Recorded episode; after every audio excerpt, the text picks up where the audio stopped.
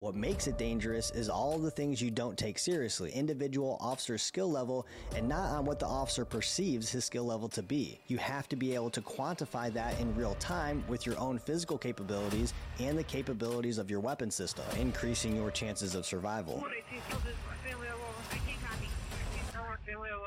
We got crews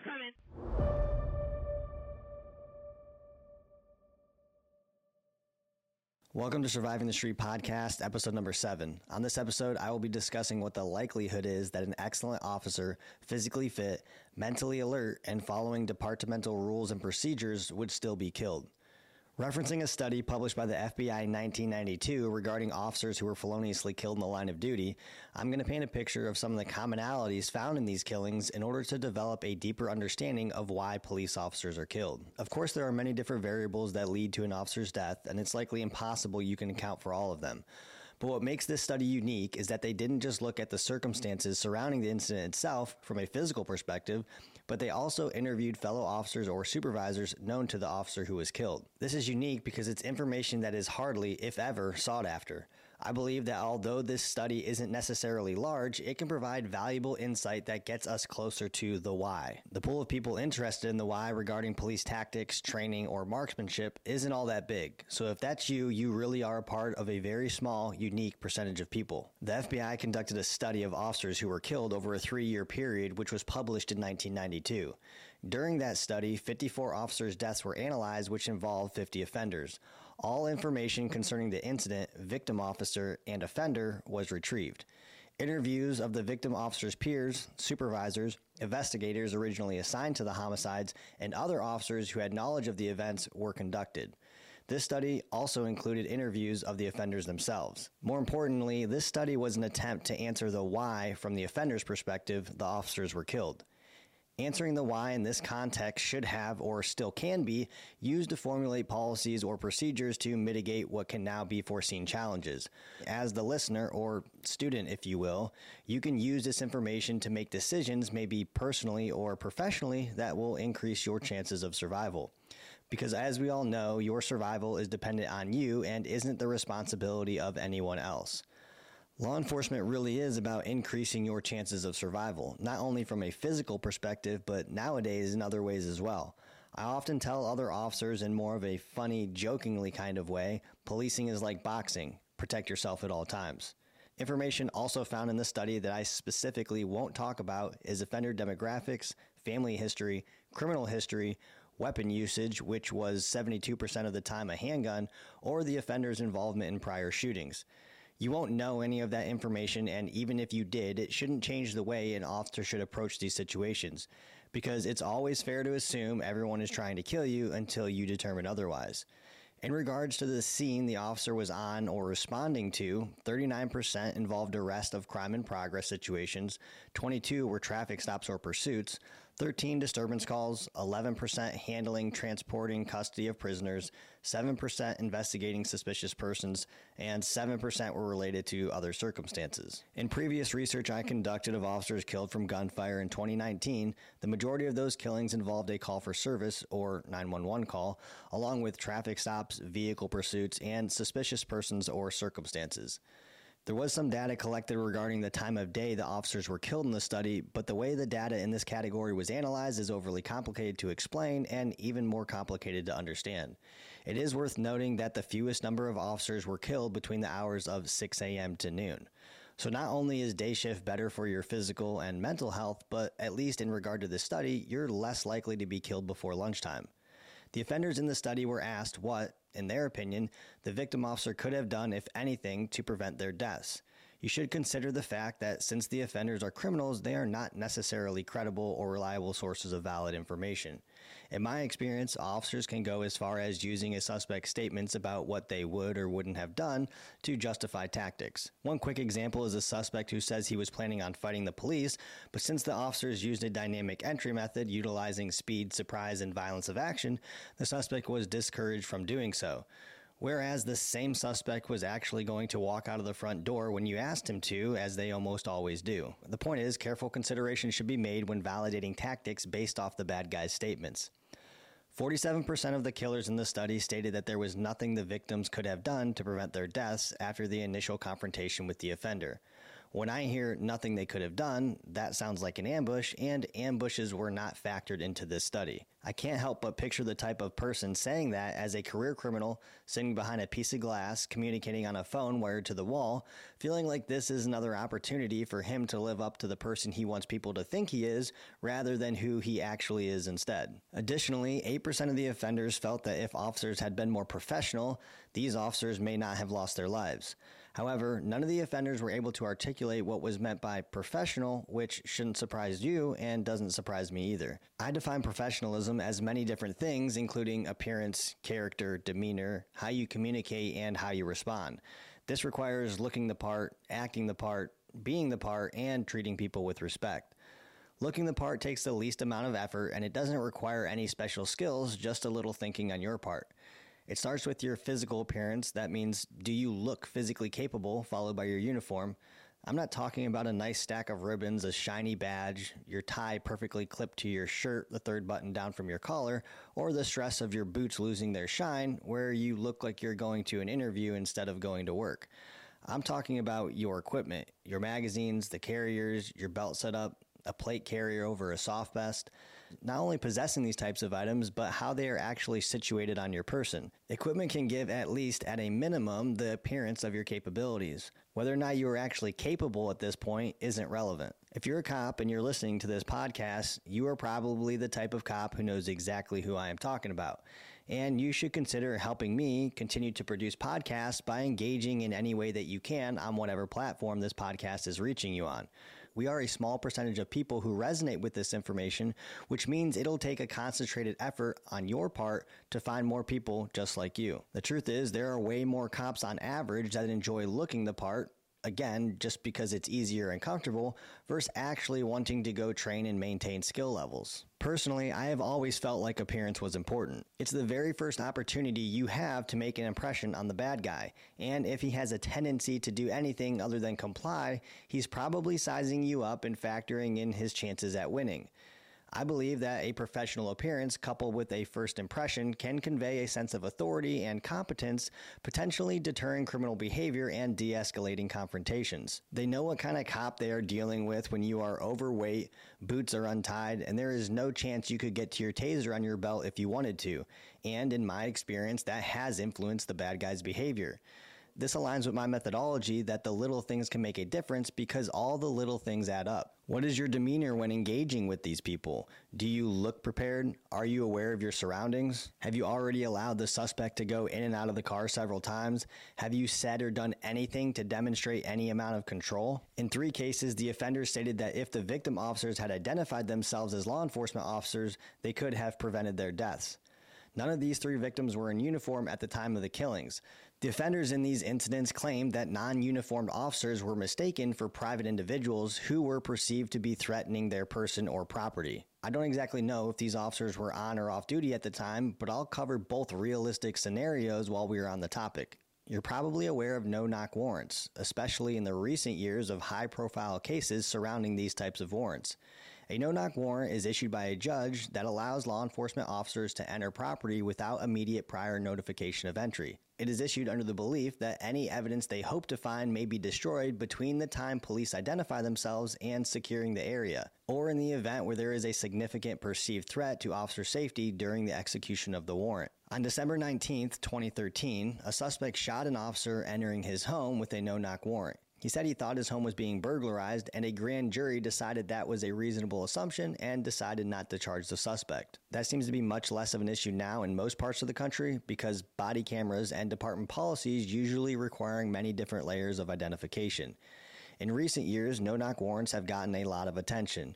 Breonna Taylor was highlighted as a no knock warrant, and the major dispute in that incident was whether or not officers knocked and announced their presence prior to the breach. A no knock warrant was issued in that case, but because some of the facts and circumstances surrounding the potential occupants and the location officers changed it to a knock and announce and claimed to have both knocked and announced. I did a full debrief and critique on that incident using the actual evidence that was found, and that video can be found on my YouTube channel at kinetic concepts underscore group. Charges against the officer who shot the suspect were dropped, and he also used the same defense. If you happen to be off duty and subject to the victimization of a crime, the offender may be less likely to shoot you knowing you're a police officer because of the heightened level of seriousness associated with that crime regardless of whether or not it is actually any more serious, either perceived or legitimate, than the average citizen. One incident I am familiar with involved two robbery suspects already out on bond for aggravated robbery when they approached two males outside of a strip center in their continuance of their ongoing robberies in the area. During the commission of that robbery, the suspect shot two males. One of them was left in critical condition, and the other one was killed. The male who was killed was an off duty New Orleans detective. I don't know the details of the interaction, and one of the problems in regards to real information and finding details is that we almost never know any certainties on the outside looking in. But if the cards are stacked against you, identifying yourself could be a plausible deterrent. Another major consideration is asking yourself while off duty is it absolutely necessary for you to get involved with a crime occurring in your presence? A recent incident I am familiar with with an off duty deputy, he exited a business late at night with his wife, and once outside, he could hear the sound of grinding metal near his truck in the parking lot. It was the sound of three crooks sawing off his catalytic converter. The deputy saw the black Nissan Altima backed up to their vehicle and two men underneath the truck. The deputy, gun drawn, approached the suspect's dark tinted windows. As the deputy closed distance, the suspect began shooting through the vehicle, striking the deputy. The deputy was able to return gunfire, striking the two suspects, but the deputy was immediately mortally wounded and was killed. Two of the suspects arrived at the same hospital where the deputy was taken to and were arrested which, depending on the seriousness of their wounds, they probably wouldn't have done that if they would have known that they had just killed a deputy. I am quite sure before arriving at the hospital, they had come up with a story about how they were victims of a shooting and they somehow didn't see anything and don't really know what happened. The third suspect was arrested later that same day. All three suspects were charged with capital murder. I remember seeing the surveillance video, so part of this is based off memory, but if I am not mistaken, the suspect shot through his own window as the deputy was within about arm's reach of the door. You simply have to be able to identify the tactical disadvantage you have in this scenario. Multiple suspects, known to be violent during this particular crime, approaching a vehicle you can't see into, no body armor, closing your reactionary gap, and not clearly identified as the police. The only way this works out is if the suspect doesn't resist and drive off, or you somehow get compliance from three career criminals in the middle of committing an organized crime who, if they weren't gang members before, might be now. All by yourself is a Hail Mary act of survival based on chance and not tactics, techniques, or procedures. Again, you have to be able to recognize that and make different decisions. It is probably a good idea while off duty not to involve yourself with any crime that isn't an attempt to prevent serious bodily injury or death and instead be a good witness. You should be asking yourself not only what the proper course of action is in these scenarios, but also thinking about what you are going to do next if this or that happens. Oftentimes, with officers approaching vehicles, usually before it's necessary to do so, they end up standing at a window they can't see into, at a door that is locked, getting dragged by the vehicle if it is unlocked, or placing themselves in positions to have to shoot into the vehicle when they don't have any idea who's inside. If you think the answer is approach the vehicle, then ask yourself what you will do if the door is locked. If the answer is I don't know, or I'll attempt to break the window with the magazine well of my pistol, then you probably shouldn't approach until you have that part worked worked out. Some offenders in the study responded to this phase of the study by indicating that they felt that they had the tactical edge over the officers even before the officers were aware of the imminent threat. It does seem obvious that the offender would feel like they have the tactical advantage over the officers if the officers don't know there is an imminent threat, because as the attacker, you do have a tactical advantage in that scenario. As cops, we're always reacting to action, and action always beats reaction. So, in terms of an attack that isn't known, sure, we don't know there is an imminent threat, but we should always be preparing ourselves as if there will be. Again, ambushes were not part of this study. In my opinion, anything outside of an ambush means you have a chance where the outcome isn't solely determined by luck, the suspect's ability to set a proper ambush, or the suspect's commitment to finish what he started. In these cases, the killers did not shift the blame to the officers by stating that the officers could have taken an alternative course of action to prevent their deaths. Again, this sounds like ego talking, and if there was nothing they could have done, then those are ambushes. This is the opinion from the perspective of an offender without any police training or understanding of capabilities, protocols, procedures, or policies. For example, I'm sure there is more than one case where an officer could have placed the suspect in a compromising position at gunpoint before approaching, or waited for backup to make contact with the offender, or approached a scenario with a person who was either known or said to be armed appropriately, which is probably with lethal coverage from a distance, where at a minimum you can begin to gather intel from the suspect's behavior. Since we know that the closer we get, we begin to start closing our reactionary gap on a situation where a suspect always has the opportunity to act first. So to say there was nothing they could have done is easy to do in hindsight without the right information. And the incidents themselves actually revealed the killings were often facilitated by some type of procedural miscue, an improper approach to a vehicle, or loss of control of a situation or individual.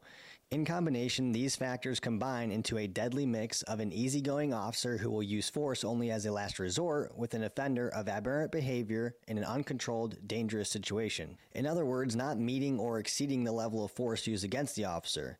And what I commonly see in officers is waiting way too long to use force or not using force at all. In these instances, because the officer has allowed the situation to degrade beyond their skill level, the ability to control the situation or prevent deadly force has been lost. A common example is where I see a suspect with a knife or a firearm. The suspect has already demonstrated his capability and willingness to use the weapon, and instead of deploying less lethal option immediately, officers sometimes wait until the same criteria is met for the other officer to engage with their firearm. In the killings of the officers, the offenders stated that they were primarily motivated out of fear of returning to jail, which, if you kill a cop, it seems obvious you will at least end up in prison, except for probably much longer than they expected had they not. This motivation, combined with the officers' inability to handle conflict, appears to be the more likely influencing factor that led to the officer's death. The behavioral descriptors of victim officers were frequently similar in that they were characterized as generally good natured demeanor and more conservative than their fellow officers in the use of physical force. If you follow my Instagram page at kinetic concepts underscore group, you have seen me post about how I don't believe law enforcement is actually that dangerous. What makes it dangerous is all the things you don't take seriously fitness, complacency, mindset, training. A study published in 2006 showed 36 of 50 officers in that study experienced hazardous situations where they had the legal authority to use force but chose not to shoot. They averaged four such prior incidents before the encounters that the researchers investigated. While there is definitely something to be said in regards to just because you can doesn't mean you should, there is also something to be said about not acting when you have the legal authority to do so. It's not uncommon to see officers allowing a situation to deteriorate to the point where they are now forced to act from a more difficult tactical situation. Maybe that is allowing the suspect to close distance or even feeling like they have to wait to be shot at to apply deadly force. Instead of getting ahead of the curve, they are actually placing themselves further behind. I once heard a phrase that said, the higher your skill level, the longer you can allow a situation to degrade before acting. I resonated with that phrase and reflected back on my own experiences using force and found that statement to be accurate in the context of in this situation, I allowed the suspect more opportunity, whereas another officer with less training and less experience may not have. However, the ability to do that depends on the individual officer's skill level and not on what the officer perceives his skill level to be.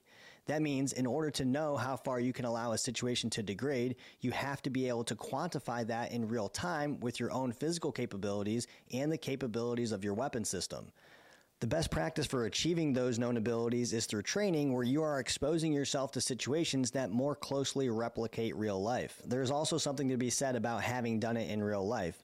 Both methodologies allow you to build expectations and both contribute to defining your line in the sand, as they call it. Just like an active shooter chooses a soft target, a location where they perceive there to be little or no resistance from achieving the objective, it makes sense that an offender, knowing his actions in one way or another will result in his own death or life in prison, would also act on an assault or killing of an officer when they perceive there to be little or no resistance. On August 16th, a Harris County deputy was shot on a traffic stop. The deputy conducted the stop and, while at the driver's window, indicated to the driver that there was an odor of marijuana coming from the vehicle. The suspect acknowledged that he had a firearm and there was another occupant in the front passenger seat. If you are by yourself, now may not be the right time to alert the suspect to the fact that you know there is criminal activity afoot. Now the suspect knows you are probably getting him out of the vehicle, which, if he is committed to getting away or fighting, he will be less likely to comply. A more appropriate tactical course of action is to slow play the situation, allowing the suspect to feel as if you may just check his ID and let him go. And while you are walking back to your car, you call for backup and don't approach the vehicle again until it gets there. This tactic works the same if you discover somebody in the vehicle has a warrant. By doing this, you are buying yourself time, creating distance, or keeping your distance while you increase the number of good guys present. However, after the deputy confronts the suspect about the odor of marijuana, he walks to the right rear passenger door in order to retrieve the firearm where the suspect stated he had placed it. And when the deputy opens the dark tinted passenger window, he gets shot two times in the chest and the vehicle drives off. The suspect was later arrested and the deputy survived. That is a tactical error. That is a procedural miscue, which, as indicated previously, is usually found within the scenarios of officers being killed. In this situation, would the offender say, there was nothing the officer could have done to change the outcome? I guess technically, by definition, this was an ambush, which occurs when a person is lying in wait to conduct a surprise attack. And it's true that at the start of gunfire, there was nothing the deputy could have done to stop the suspect's behavior, and the deputy's survival at that point was determined by luck. However, since there were procedural miscues that placed the deputy in the ambush when perceived threats, in my opinion, should have been recognized, then I wouldn't consider this an ambush. I'm sure the same or very similar situations have happened many times in the past and will continue to take place. And in those situations, nothing bad will happen but the outcome or end result of the scenario doesn't necessarily validate the tactics. You could do a cartwheel through the threshold your whole career and maybe nothing bad will happen to you. But that doesn't mean that doing cartwheels through thresholds are now a great idea. Was the suspect in this case sizing the officer up and weighing his chances at being able to get away? Would the suspect had not attempted this had the deputy waited for backup? Of course, there are cases in which the officer made all the recommended moves yet still died but the FBI is finding repeated accounts of sloppiness as it gathers the killer's accounts of the final actions of many of the victims. The FBI reported that between 2000 and 2010, 107 officers fired their gun and still died. I don't know how many of those officers fired first or how many of those officers were immediately mortally wounded. On the data collected by the FBI in 2019, there were 1,019 officers that either killed someone, caused serious bodily injury, or discharged their weapon and missed. Of the 1,019 officers involved in these incidents in 2019, 10 officers reportedly fired their gun and were still killed. This means that in 2019, if an officer fired their gun at all, regardless of hits or misses, they had a 99.02% chance of survival. This is why I am extremely heavy on tactics for law enforcement, with emphasis on placing yourself in a position to arrive at marksmanship. When you focus on how you get there, it usually affords you the ability to shoot first. And if you arrive and shoot first, it is extremely unlikely that you will be killed. Because, as I have stated before, incoming gunfire is usually self correcting. In the stories of officers killed or shot that I mentioned in this podcast, none of them shot first, and at least two of the three didn't shoot at all. Of the officers I personally know who have been killed since I've been a police officer, two of them never drew their gun, and none of them were able to fire a round before being mortally wounded. I would encourage you to think of the officers you know who have been killed and do your own research to see if they were reported to have exchanged gunfire or fired first you will be hard pressed to find an officer that has. I know they are out there, but it is extremely rare. This, of course, can be a much longer conversation where we talk about training, tactics, marksmanship, and decision making.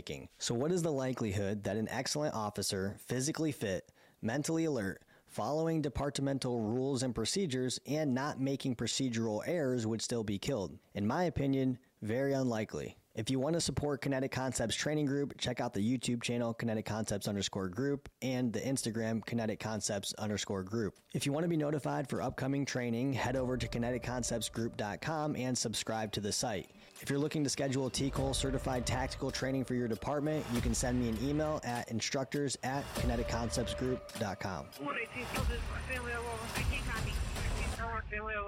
We got crews coming.